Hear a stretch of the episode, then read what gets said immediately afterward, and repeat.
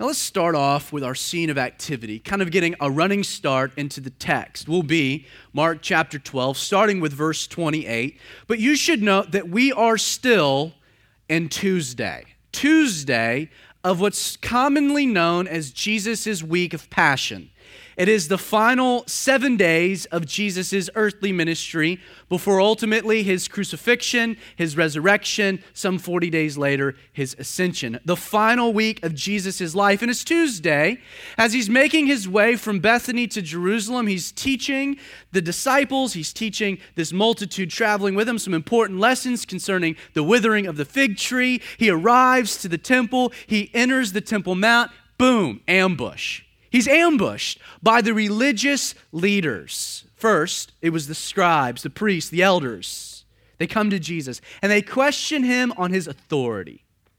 Then, the second wave was the Pharisees and the Herodians, who then questioned Jesus concerning taxes. Finally, the Sadducees questioned Jesus on marriage and the resurrection, for you see, they didn't believe in resurrection which is why they were so sad, you see. These men, these men, yeah, I did, I did throw out the joke. I did say sad, you see. It was going to happen at some point. It's not even in my notes, it just kind of came out. It's a Sandyism. That's a reference to my father, if you don't know, who is, who is the master of corny, ridiculous jokes that shockingly work. Anyway, Jesus is ambushed. The front row is going to derail me this morning.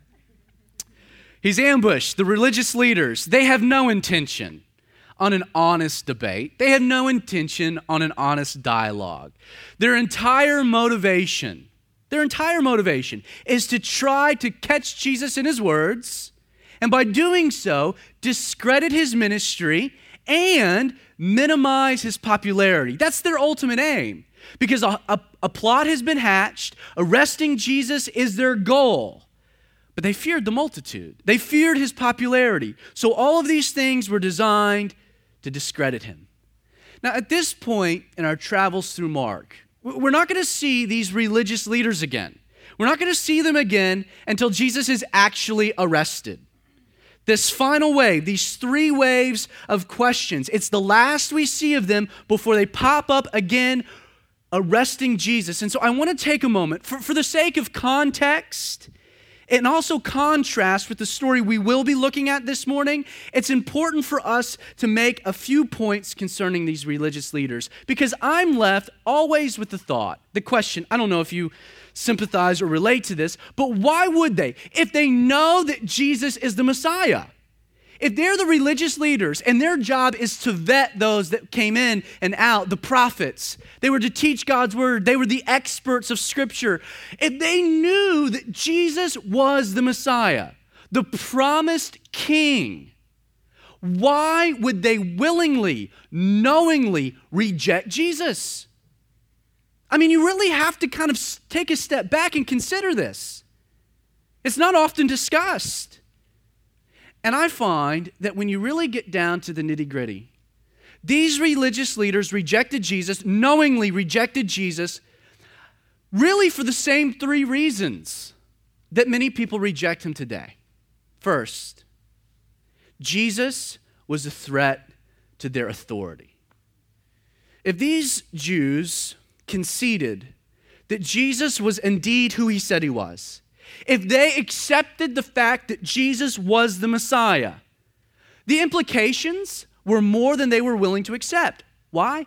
It would mean if Jesus was the Son of God, if Jesus was the Messiah sent by God, then his word, his authority superseded, it trumped their own. In essence, if Jesus was God, then he possessed the right, he possessed the authority to tell them what they could and couldn't do. And you know, I have found that many people today reject Jesus. It's not over intellect. It's not over rational, rationalism. It's, it's not over a logical examination of the facts. Often people reject Jesus willingly, knowing he's God, but mainly because they don't want to submit to his authority. People. People want to rule their own lives. People want to be the captain of their own ship, the master of their own destiny. People want to call their own shots, do what they want when they want to do it. You know, at the core of man's rebellion, at the heart of his rebellion, has always been the desire to be his own God. If you recall, in the Garden of Eden, when Lucifer came to, to Eve, what was his reasoning? What was his logic? Why did he say she should eat the fruit? Because in the moment that she did, she would be like God. She would be like God. And ultimately, this is the basis of so much human rebellion our desire to reject God so that I can be my own God. People want to be their own authority when it comes to social matters a woman's right over her body, the legalization of drugs, sexual freedom. The list can go on and on and on. Who is God to tell me what to do? Well, if you're God, He has no right. But if His authority supersedes yours, then you're in tragic error. If you accept Jesus as God and you embrace that reality, then you must also accept the reality that his authority concerning matters overrides your own. And for some people, that is a pill too big to swallow.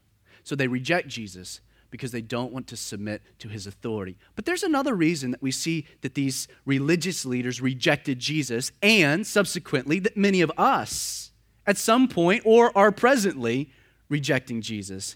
And that is the fact that Jesus challenged their religious system. These men had established a religious system, the law, Judaism, that combined scripture with their own man made traditions. They took pride in their moral standing. And yet, what was Jesus always doing? Jesus was constantly, over and over and over again, undermining and highlighting, even picking on the flaws in their religion. Through his teaching, over and over and over again, Jesus would point his finger at the religious leaders and he would say, he would openly claim that their moral code only produced a false morality. They were hypocrites. His teachings affirm this. His activities, well, in Jesus' activities, he was all the time openly disregarding their man made traditions. Eating food on the Sabbath Oh, the Sabbath, fasting. We've looked at many of them in our travels through Mark. Over and over and over again, when Jesus had the opportunity to pick at one of their man made traditions that inflated their moral ego, he would do it. And so his teachings attacked their religion, his activities attacked their religion, but you know, his associations did as well. Jesus was constantly hanging out with those the religious establishment wanted nothing to do with. He was constantly hanging out with people that were sinful, people that religion had condemned, but Jesus had come to save. Jesus was always contrasting their judgmental attitude by a demonstration of his love. See, the truth is that religion has never saved a soul because it establishes the framework by where man seeks to achieve God's favor without God's involvement. And that is impossible. You see, people, I have found, reject Jesus. Yes, because they don't want to submit to an authority higher than theirs. But secondly, people reject Jesus because they don't, when it's all said and done, want to admit that they need help. We're prideful people. And for many, acknowledging the need for divine help is seen as nothing more than a sign of human weakness. Ex Minnesota Governor Jesse Ventura, yes, also the wrestler, he quipped concerning God and religion that God is viewed as nothing more than a crutch for the weak. It's been said, and maybe you've heard it, that only sheep need a shepherd. People reject God, they reject divine intervention because we don't like to admit, I can't do it. I can't do it. We don't like to admit our need for help.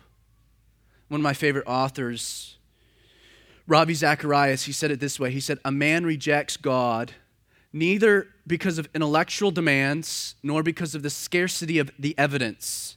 A man rejects God because of a moral resistance that refuses to admit his need for God. I think he says it well. You see, the first essential stage of salvation, what is essential for salvation, it all begins with what? My acknowledging that I need a Savior. Until you are able to admit that, Jesus can do nothing. The third thing that we see with these scribes that we find as an indictment, maybe of you, of me at one point, and our culture, is that we reject Jesus because Jesus was a threat and is a threat to our way of living. The years under Roman rule, the Jewish leaders had not only adapted to the governance of Rome, but had actually begun to thrive under Roman occupation. You see, Rome allowed a certain level of self governance, autonomy, and evidence suggests, according to Josephus and others, that during the first century, though the population at large under Roman oppression didn't thrive, the religious political establishment, the Jewish establishment, they actually thrived. We mentioned this before, but the guys running the whole racket, there in the Temple Mount, Ananias, Caiaphas, their net worth yearly ranged into two to three million dollars our day. They were doing very well because of the, the scheme, the system they had established with Rome. As long as the leaders kept the peace, Rome would allow the relationship to prove mutually beneficial. Now, understand, the problem is that Jesus, his popularity with the people, it was proving to be a political liability. Jesus had just entered Jerusalem and they were crying out, Hosanna, Hosanna, the King. And these leaders look down and they're worried. They're fearful of what? Of Rome identifying them with Jesus and their whole house of cards coming tumbling down. And you know the truth is that people reject Jesus also because they don't want to change their way of living. And they know that Jesus is a threat to it. You see, people understand, people realize that when you surrender your life to Jesus, there are many aspects of your life that will automatically change. These are non negotiables. That when I surrender myself to Jesus, this is not accepting that Jesus is God. This is me submitting to the reality that He's not only God, but He's my Lord. When I do that, I know that there's some things that have to change automatically. Friends will leave, activities will change, lifestyles will be affected, behaviors adjusted. And for many, they reject Jesus because they would prefer life as it is without his influence. These men, they had not rejected Jesus on the basis of truth, nor a lack of evidence or some glaring inconsistency in his character. These religious leaders rejected Jesus because they refused to submit to his authority over their lives. They refused to humble themselves by admitting their need for a Savior, and they refused to accept the life change that would come with following Jesus. And the truth is, there are some of you rejecting Jesus for the same reasons and we look at these scribes, we look at these religious leaders, we read through the text, and we think, how stupid! How stupid indeed. Now, we look at this because, as mentioned, these leaders' rejection of Jesus establishes a context and a contrast for what we're about to see next. Because though the majority of the scribes would reject Jesus, not all of them would be so resistant to the truth. Following these three waves of inspection, Jesus is now approached by what seems to be a genuine seeker of the truth. Verse 28 of Mark 12 Then one of the scribes came. And having heard them reasoning together, perceiving that he had answered them well, asked Jesus, Which is the first commandment of all? Now, though this scribe was not part of the initial group, it seems, that came to inspect Jesus at the end of Mark chapter 11, it appears that he was present in some back corner of the temple when the scribes returned to give their report. So he's not there during the initial interrogation, he's hearing from it kind of as a second party. And the way he handles the exchange is interesting. Look at it again. First, we're told that he heard them reasoning together. The scribes, they had challenged Jesus on the basis of his authority. And Jesus had responded to their question with what? With a, the parable of the wicked vine dressers. We can't recap it but it was a scathing rebuke of these religious leaders that they had rejected the prophets and now they were knowingly rejecting the Son of God because they wanted the vineyard for themselves. As a matter of fact, this was so in your face what Jesus said that they, verse 12 of chapter 12, knew that he had spoken the parable against them. And so they come back and they're hot and they're flustered, they're irritated, and they're reasoning. They're discussing, they're examining, they're disputing, they're trying to put together what Jesus said. And this scribe, this unknown scribe, he's eavesdropping on the conversation. So, first he heard them reasoning together, then we're told that he perceived, that he discerned, that he knew that Jesus had answered well. Literally, this word well means that Jesus had answered so correctly that there was zero, zip, zilch, nada, no room for blame. Understand the scribe's perception was more than a curiosity spawned by the sheer brilliance of Jesus' answer. And Jesus' answer was brilliant. What he perceived was that the actual substance of what he answered was, was correct. And what had Jesus answered? The substance of what he had said was that he was the Son of God, and these idiots were knowingly rejecting him, and they would be judged for it. So, this scribe, and I can see the scene unfolding, he's kicking back, he knows they're going. He's anticipating their, re- their return. He's one of a multitude listening in. He's eavesdropping. They're talking about what Jesus has said. And as he's listening, you know deep within his heart he wants to reject it like they're rejecting it, but it's not adding up.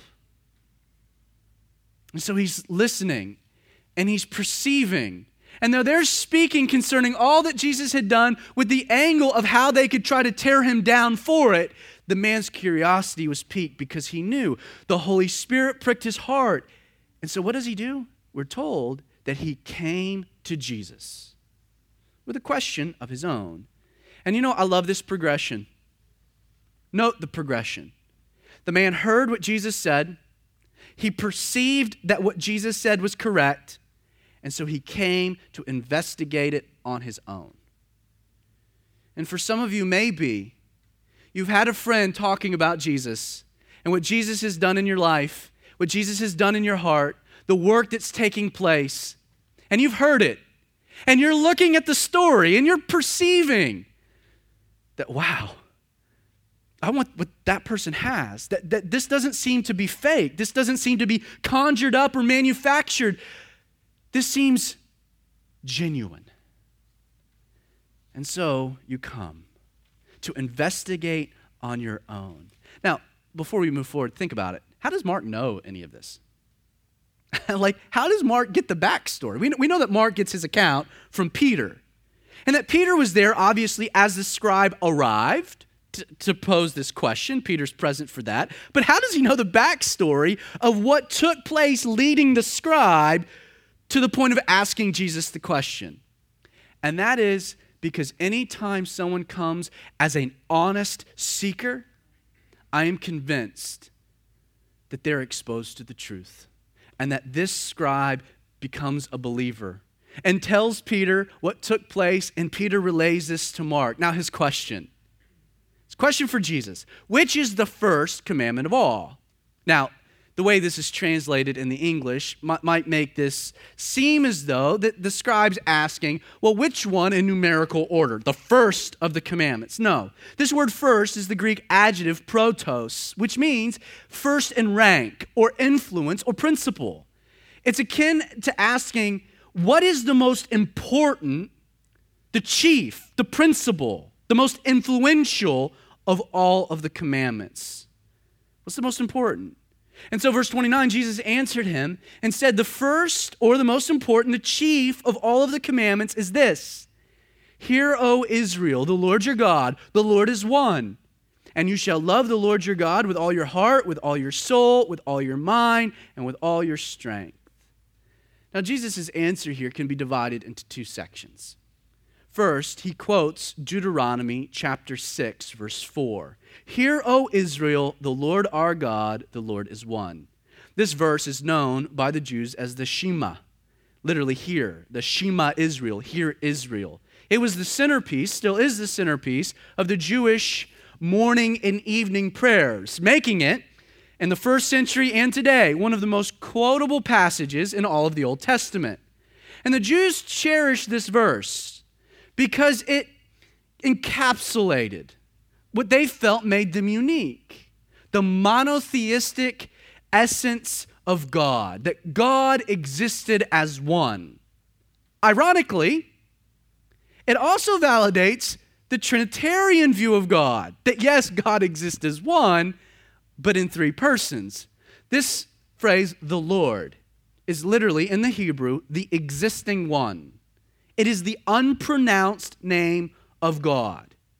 And then our God is Elohim, which is the plural masculine title for God, speaking of his, of his more judge kind of uh, characteristics and attributes, that he's a judge. So the Lord, the existing one, our God, Elohim, is one or Echad, which means one, singular. And so you can translate the Shema literally, Hear, O Israel. The existing one, our Elohim, the plural nature God, is one. So, yes, affirming monotheism, but also affirming the Trinity. But then Jesus does something uncommon. At this point, he quotes Deuteronomy 6, verse 4. This scribe, everyone's there, they're nodding their head. This is the most quotable passage. They're all agreeing. But then he does something a little different. He continues his quotation into the lesser known and lesser quoted Deuteronomy 6, verse 5, which is, And you shall love the Lord your God with all your heart, with all your soul, with all your mind, and with all your strength. Now, to understand what Jesus means by you shall love the Lord, you've got to begin to define a few terms here. Because when I read this, I think we we don't take enough time to examine the essence of what Jesus is communicating. I think we get it really wrong, actually. You see, we often examine a command like this You shall love the Lord your God. And we look at it naturally from a Western philosophical perspective. That's obvious. We're from the West, so that's how we basically view everything. But Western culture has contorted the concept of love in two very simple ways. First, we use the same word, love, to describe a myriad of ranging interactions. The same word that I used to say, I love my wife. I also used to say, I love my dog. And I love ice cream. And I love the Braves. And I love God. It's the same word that we use to, to define, to relay our feelings or our emotions or our experiences with a wide range of different things, knowing that the word falls very short, doesn't it? I mean, clearly, you don't love ice cream as much as your wife. Now, I know, ladies, sometimes you maybe love ice cream more than you love your husband, but that's a different topic. So understand that there's a flaw from our understanding of love because we use the same word for everything. But secondly, love, well, we define love culturally as either being an emotional feeling or a sexual exercise. I love you.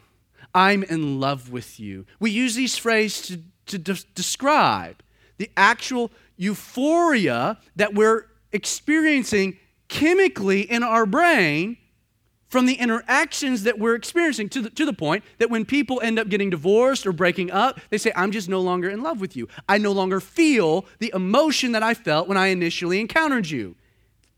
Basically, dopamine, serotonin, all taking place in your limbic system. So we define love as an emotional feeling goosebumps. But then we also define it as sex. Hence, I made love last night. Hey, baby, let's go make love. Like, that's how we define love. It's pretty silly, actually. We define it, we define everything, every interaction with the same word, and we attribute it to being either an emotion or sex. Now, with this in mind, think about what Jesus is saying here. And truthfully, how offensive it is to me. The commanding directive this is a command. You shall love. What? See, I don't care if it's if it's a command that's being issued by God to mankind or a command being issued by a husband to a spouse, right? That doesn't work. You telling your wife, "You shall love me." Like that, like that doesn't work, does it? Parents to children, I know we've tried, but that doesn't work. You see, if it's this commanding directive that you shall love God, then it's at best unrealistic or at worst extremely offensive. Forced command love. You see, if love is, is either an emotional feeling or sexual exercise, then by definition, you can't command love and you can't demand love from another person. So, what is Jesus saying? To understand, you have to get out of your Western thought process of love being nookie or goosebumps. And you've got to examine love from the Eastern mindset. Just keeping it real, folks. From the East, where Jesus is, the philosophical perspective of love is ultimately defined by the Greeks who use subsequently four words for love. I'm going to give them to you quickly in the order of less to greatest importance. The first word for love is storge, which is an emotional, one way street kind of love. It's the kind of love that a parent might have for their child. The child might not love their parent, but their parent, the parent loves their child. So it's an emotional love. Philia is a friendly love. It's a two sided street. It's the love that people have for their friends or their brothers or that children have for their parents. It goes both ways. Then you have, thirdly, eros, which is a romantic love that exists between people, often in a physical, romantic relationship. Fourthly, there is then agape, which I will simply define as an all or nothing kind of love. It is a love of decision and a love of committed consequence. Now, because the Greeks esteemed the mind above the emotions and above the physical, from their mindset, the purest love that existed in the human realm, it transcended a person's emotional capacity and was never relegated to being purely a physical pleasure. Instead, to the Greeks, the purest demonstration of love existed in a person's will. A will for what? The will to decide, to make a choice, to love unconditionally and committedly, no matter what the cost. This is why in the East it was common, and still is common, for there to be pre-arranged marriages. You see, they believed that right from the onset of a marriage, the husband, the new husband, and the new wife need to experience the deepest manifestation of love by making a choice, not knowing anything of the other person, to love each other without preconditions. Their love would begin in the will. They would have to make a choice before it ever demonstrated itself physically or yielded anything emotionally. In contrast, in the West, because of the way we perceive things? What, what's the order? You see, our love, it's the opposite. It has to yield emotionally. I got to feel something. And then it has to demonstrate itself physically before it ever enters into a decision of commitment. Ironically, you know, the divorce rates in the East are dramatically lower than they are in the West. I think they understand love way better than we do. And when Jesus says, You shall love the Lord your God, he uses what Greek word? Any guess? Agape, which refers to love based upon a willful decision. Understand, Jesus was never implying that God would force humanity to love him through some demanding directive. Instead, Jesus is saying to this scribe, You want to know what the greatest commandment is? It's the commandment where God issued to humanity an invitation that we might choose to love him. You know, this is a truth that obedience to God without a love for God is nothing more than an empty ritual performed out of obligation of which God takes no delight in. I mean, there's a difference, isn't there, between experiencing the love of your spouse freely versus seeing them do things that they know they're doing it out of obligation? You don't take delight in that. You don't take delight when your kids clean the house because they've got to and you force them versus when you come home and they've just been so thankful that you're their mom and love them so much that they've cleaned the house. That should happen, kids, occasionally. The difference between freedom and obligation. You see, here's the deal. In addition to Jesus' invitation, God would also go, wouldn't He, to great lengths to demonstrate His love, then invite us for ours by Jesus' work on the cross, that God demonstrated his love towards us so that we might love him in return. You see, the more that we know God, the more we learn how much God loves us. And the more we learn of his great love, the more we should love and obey him in return. Now, before we continue, there's another component that makes this love of the will, this agape love, so powerful. In the West, love based on emotion is very hard to differentiate between infatuation, isn't it? What we think is love, we come to find out really was not actually love, but was actually infatuation. As a matter of fact, love based on the physical from the West, it's also very hard to differentiate, to tell the difference between actual love and lust. Infatuation and lust, it's a very blurry line. Which, by the way, is why if you really want to experience true love with another human being, first make it a love of the will before it's a love of the emotions and a love of the physical. Kind of like maybe don't have sex before marriage. Kind of that, that might distort and screw up the whole thing. Maybe God knows what he's talking about. Now, in the East, love of the will, it either exists or it doesn't. That's what makes it unique. A person either loves unconditionally or they establish unwarranted conditions. A person's love is either self sacrificing or it's selfishly motivated. A person's love is either committed or it's wavering. It's an either or dynamic. It either exists if it's an unconditional decision of the mind or it doesn't. I either choose to love or I choose not to. It's very easy to see. Love of the will is a love that will demonstrate itself in obvious ways or it will demonstrate that it never existed in the first place. Which is why, after saying, You shall love or make a decision to love God with all of your heart, with all of your soul, with all of your mind, and with all of your strength. This phrase, with all, it's a little confusing. Should actually be translated out of all.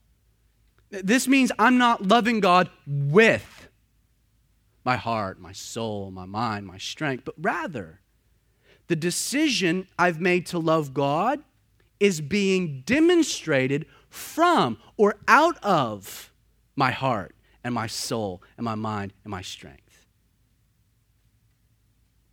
Since agape love for God possesses an outward manifestation, you can tell if a person truly loves God or they don't. You're either making a decision to or you're not. It's rather black and white. You either are making a decision to love and to follow and to submit to Him, or you're making a decision not to love Him. Now, since this love possesses an outward manifestation, Jesus continues this thread of thought by saying that the greatest manifestation, if you really want to see if a person loves God, that the greatest manifestation of our love for God will be our love for one another. Verse 31, Jesus continues, and the second, like it, it's this that you should love your neighbor as yourself. There is no other commandment greater than these. Once again, Jesus uses this Greek word agape to describe the love that we should have for our neighbor. Flowing from our decision to love God will be the decision to love those around us. And then he qualifies what he means by this. Jesus says that you should love your neighbor as much as you love yourself. And there's a truth that you have a love affair with you. We mentioned this before that if we were to take a picture of the congregation and we were to show it to you, immediately, where do your eyes go? Immediately, yourself. I mean, that's the first thing you look for yourself. And guess what? Everyone else might look super fly. I mean, it might be like the perfect face, like everyone's in sync. But if you're like, look in the opposite direction, you'll judge the entire photo, whether it's good or bad, based upon you. That's the way that it works. You see, you are in love with yourself. Ironically, when a person says, I hate myself because I'm ugly and I'm fat, do you know they're actually affirming not a hatred of self, but a deep seated love for themselves? Because really, if you really hated yourself and you looked in the mirror and you were ugly and you were fat, you'd be like, Yes, I'm destroying myself because I hate myself so much. No. You see, when you look at yourself in the mirror, you're like, I hate myself because I'm ugly and I'm fat. No, what you really hate is the fact that you're doing that to what you love so much. I should eat better. I should exercise. You don't hate yourself. You love yourself so much, you're upset that you've allowed yourself to lose control. You love you. You love you. And with that in mind, how can we realistically love our neighbor as much as we love ourselves? I mean, okay, Jesus, I get the love your God thing. But how do I love my neighbor as much as I love me? Because I really, really love me. Look at me. So, how do we possibly accomplish that? The answer? You have to love God more than you love yourself. You see, you'll never be able to love your neighbor as yourself without first experiencing the power of God's love for you. Love for neighbor is a byproduct of your love for God, which is a response of God's love for you. Without God's involvement, you can't love your neighbor as much as you love yourself you have to love God more than anything. Now, there are radical implications to Jesus' answer. In the Torah, the law consisted of 613 commands. There were 365 negative commands and 245 positive. In Exodus 20, Moses kind of summarized them with just 10, the 10 commandments. In Micah 6, the prophet whittled them down to just three do justly, love mercy, walk humbly before your God. Now in Mark 12, Jesus condenses what was originally 613, then 10, then 3 to now 2. Simple. Love God, love people. That's it.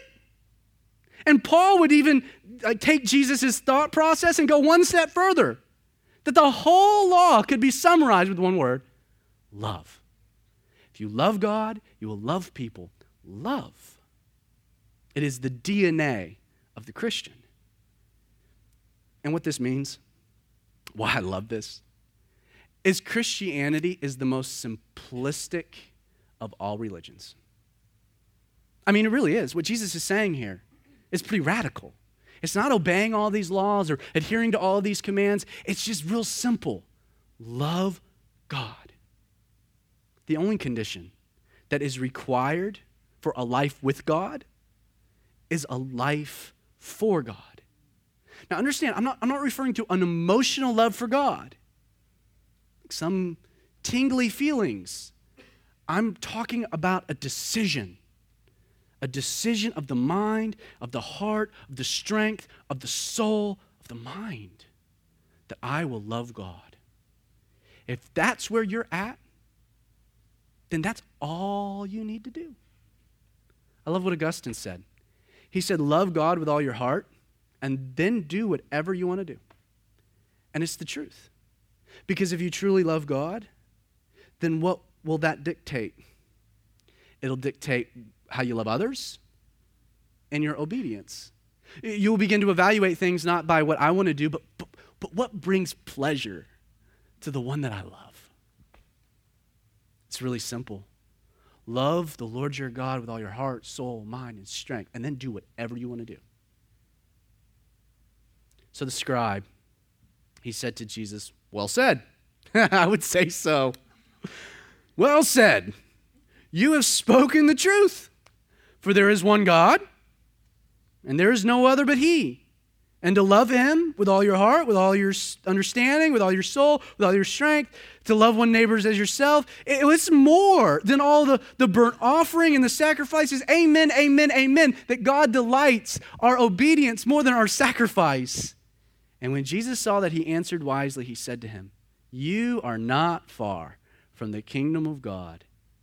and after that, no one dared ask him a question. Now, it would appear by this man's affirmation, the scribe, he doesn't argue. There's not a follow up question. There's just a, uh, like this admittance of this reality that Jesus has just communicated. Boom! You're right. Awesome. It seems as though this guy is, is a genuine seeker. At this point, he's so close. So, why would Jesus then tell him that he's not far from the kingdom of God? You see, I believe at this point, for this man, and maybe for you, there are two more hurdles that you have to jump over. First, if you compare the scribe's quote of Deuteronomy 6, verses 4 and 5, with what Jesus said, or how Jesus quoted the same passage, you will notice, I don't know if you picked up on it, a very subtle difference. Did you see what it was? The scribe omitted the word Lord. He didn't use it. As we've mentioned, this word in the Hebrew, and he's reciting probably this passage in the Hebrew, it was the unspoken name for God. And the reason that the scribe didn't utter this word when he quoted Deuteronomy 6 4 was the fact that the name of God, this name, was held in such high regard, it was considered sacrilegious to even speak it verbally.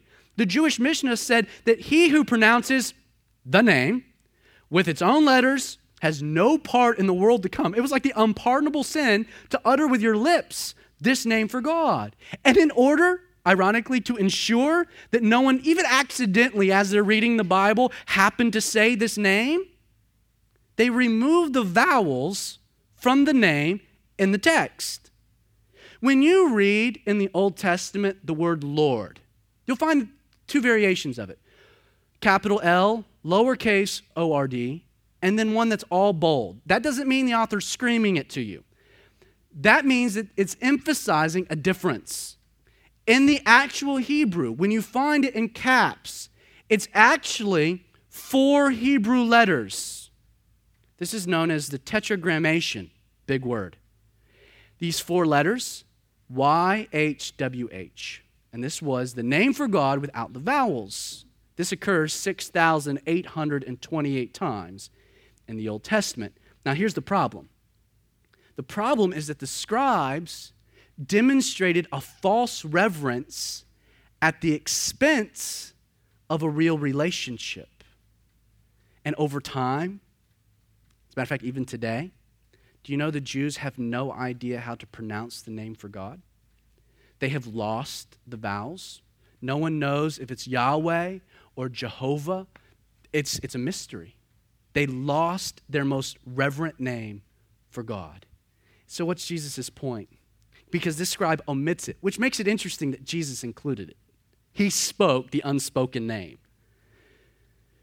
In order to know God's love, you have to know God. But how can one know God if you're not even willing to use his name? Now, you can, you can determine a lot about your interactions with anyone else based upon how they use your name.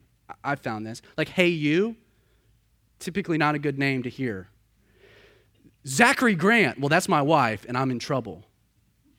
Reverend Adams, you have no idea who I am. Like, not a soul that knows me is going to call me Reverend. Most won't even call me Pastor, and I'm cool with that. Zach, if I hear that, it immediately is like, we've got a connection. We've got a relationship. I'm down with that. This scribe, his first hurdle, he didn't know God. And the first thing that needed to happen in order for him to experience God's love was for him to meet God. But the second thing we're told that when Jesus saw that he answered wisely, he responded saying the man was close, but not quite there. This word wisely in the King James is translated discreetly. It indicates that he not only was correct in his assessment, but he was at this point unable to affirm these things openly, publicly. That he answered discreetly, kind of like he leaned in to answer Jesus. The scribe, he knew what he needed to do. The question is, will he do it? In Matthew chapter 10, verse 32, Jesus tells us something very important that whoever confesses me before men, him I will confess before my Father who is in heaven. But whoever denies me before men, him I will also deny before my Father who is in, who is in heaven. You need to have a relationship with God.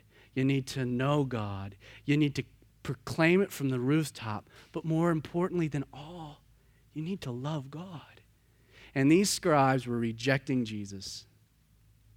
And this guy's like, something's not adding up. And he comes. And he encounters Jesus. And I believe that we'll meet this scribe in heaven. And so, my exhortation to you stop rejecting Jesus. And instead, it's time to follow him, knowing how much he loves you. So, Father,